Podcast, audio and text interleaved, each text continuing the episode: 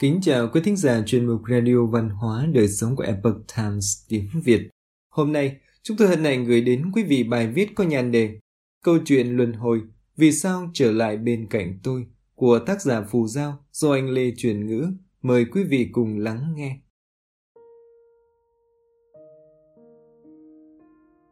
Xin chào mọi người, hôm nay tôi sẽ giới thiệu đến mọi người ba câu chuyện về luân hồi – Mặc dù các nhân vật chính của câu chuyện ở cách nhau rất xa, nhưng họ có một đặc điểm chung, đó là họ đều được chuyển sinh làm con của những người thân bên cạnh mình. Bố à, con cũng đã từng giúp bố thầy tã đấy. Một năm sau khi ông Taylor sống tại Vermont, Mỹ Quốc qua đời, cháu trai của ông là Gus Taylor ra đời. Gus Taylor biết nói từ rất sớm và có thể nói những câu hoàn chỉnh khi mới 18 tháng tuổi.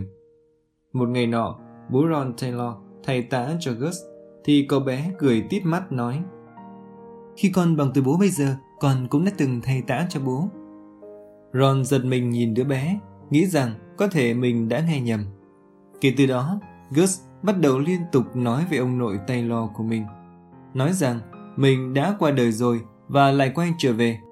Cha mẹ của Gus hoàn toàn không có khái niệm về luân hồi truyền kiếp, nhưng họ khá tò mò nên đã hỏi cậu, con có biết con mất như thế nào không? Gus vỗ thật mạnh vào đầu mình. Ông Taylor ra đi vì xuất huyết não, nên quả thật đầu ông có vấn đề. Hai vợ chồng hỏi ông ấy quay lại bằng cách nào. Đứa bé nói rằng, Chúa đã cho cậu một tấm vé để cậu quay trở lại, và sau đó cậu bước ra từ cổng chuyên đưa tiễn. Hai vợ chồng nghe xong liền cảm thấy vô cùng ngạc nhiên, nhưng họ cũng không quá chú trọng đến chuyện này. Khi Gus được 4 tuổi rưỡi, bà nội của cậu cũng qua đời.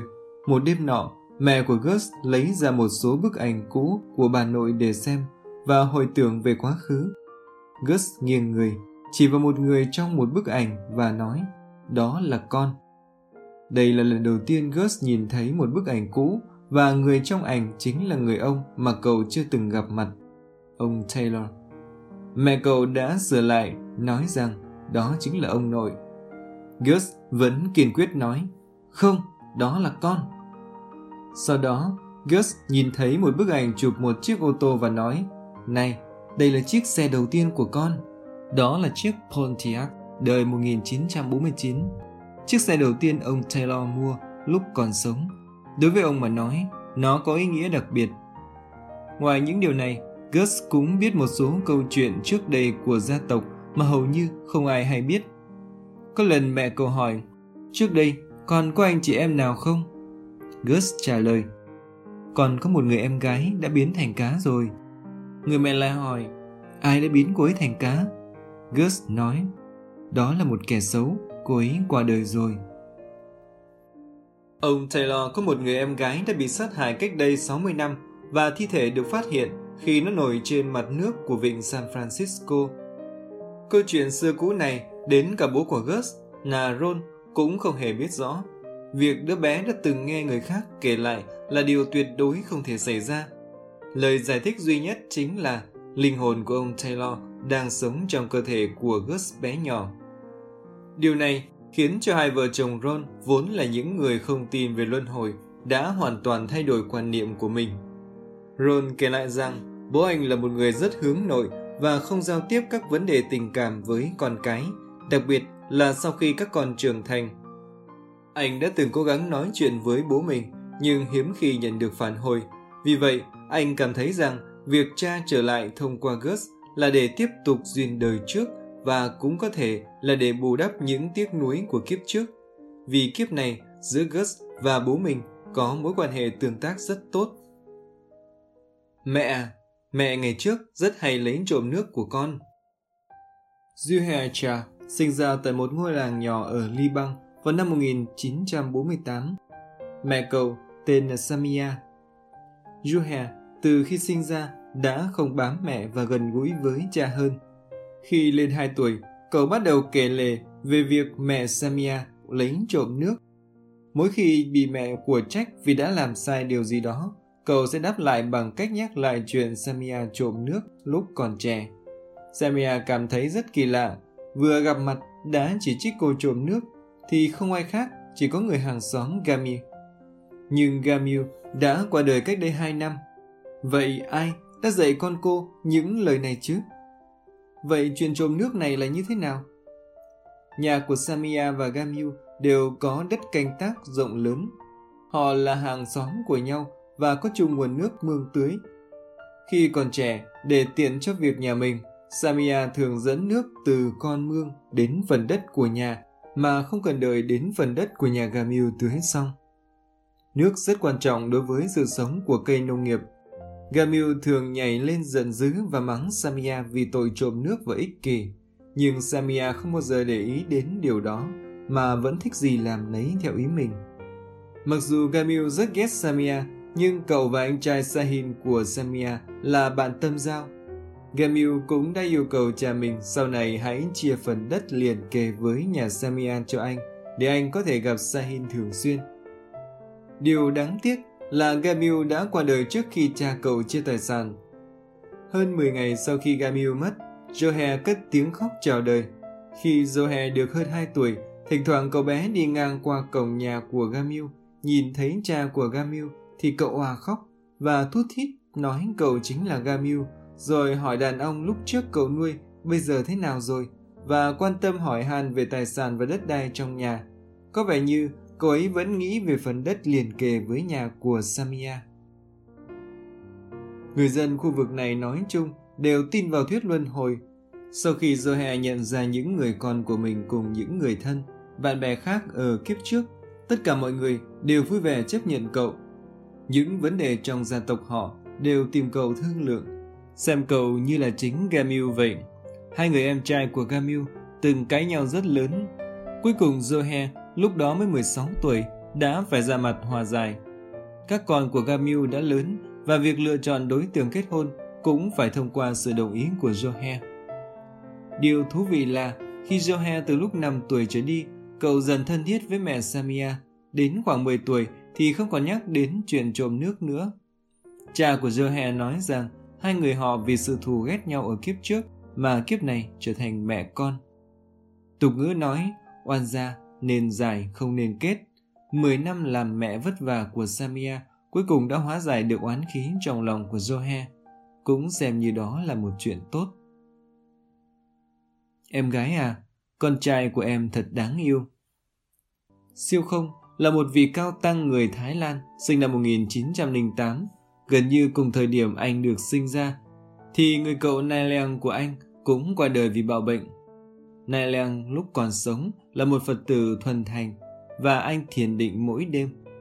Anh rất quan tâm và yêu thương em gái nàng riêng, cũng chính là mẹ của siêu không. Khi siêu không bắt đầu học nói, cô ấy nói rằng mình là Nai Leang và cậu luôn gọi mẹ là Nang Riang bằng biệt danh Emmat thay vì gọi mẹ. Và cậu có thể dễ dàng nhận ra những gì Nai đã sử dụng qua trước đây. Tuy nhiên, ở quê hương của siêu không, những đứa trẻ có thể nhớ được tiền kiếp của mình thường không được chấp nhận và sẽ bị gia đình trừng phạt. Sau nhiều lần bị trừng phạt, cậu bé siêu không bé nhỏ đã ngừng nói về tiền kiếp của mình. Nhưng ký ức trong tim cậu không bao giờ phai nhạt. Siêu không cũng giống như kiếp trước lúc còn là nai lang, rất có Phật duyên.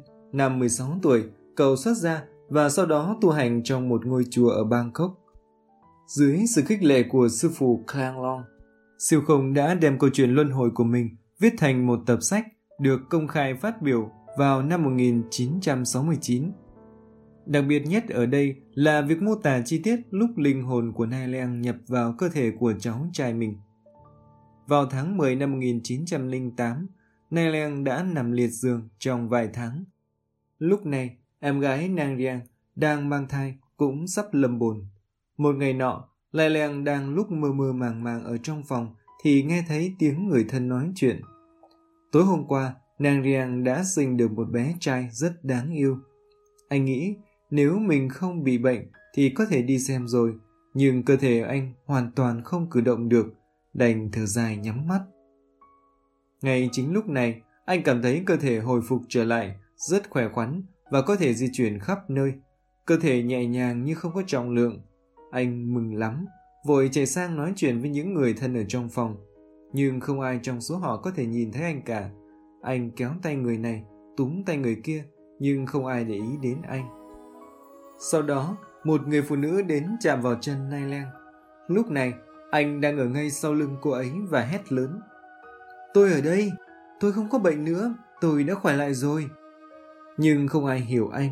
Lúc này, tất cả mọi người đều òa khóc một cách rất thương tâm. Có người chạy đi báo tin cho những người thân, bạn bè khác. Mọi người vội vã vào phòng. Ngày phút giây này, Nai Leng phát hiện ra rằng mình có thể cùng lúc nhìn thấy hoạt động của mọi người từ hai hoặc ba góc độ khác nhau. Anh không đói, không khát, cũng không thấy mệt. Về sau nữa, anh cảm thấy mình như được nâng lên, bất kể người khác ngồi hay đứng, anh vẫn luôn cao hơn họ.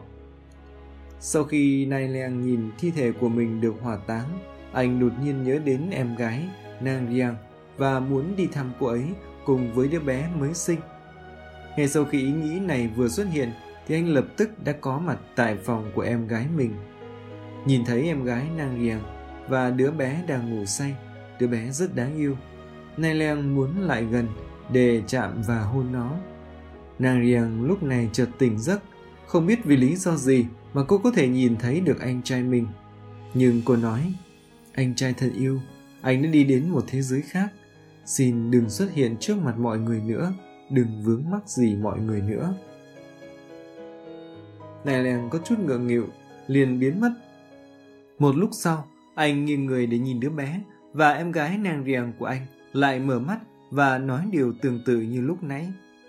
Nè lèng biết mình phải đi rồi, nhưng trước khi đi, anh vẫn muốn nhìn kỹ đứa bé. Vì vậy anh đứng xa hơn một chút, vương đầu liếc mắt nhìn đứa bé, sau đó liền chuẩn bị rời đi. Ngay thời khắc anh quay đầu đi ấy, thân thể của anh bắt đầu xoay tròn với tốc độ rất nhanh. Anh lấy tay che đầu, mặt và tay lại. Trong lúc đó, anh hoàn toàn mất hết chi giác và nghĩ rằng lần này mình thực sự đã kết thúc rồi. Không biết bao lâu sau, Nay Leng bắt đầu phục hồi chi giác. Có người đến thăm anh anh vẫy tay muốn gọi tên của họ, nhưng chỉ là tiếng trẻ bi bô. Nai Leng lúc này nhận ra rằng mình đã chuyển sinh rồi.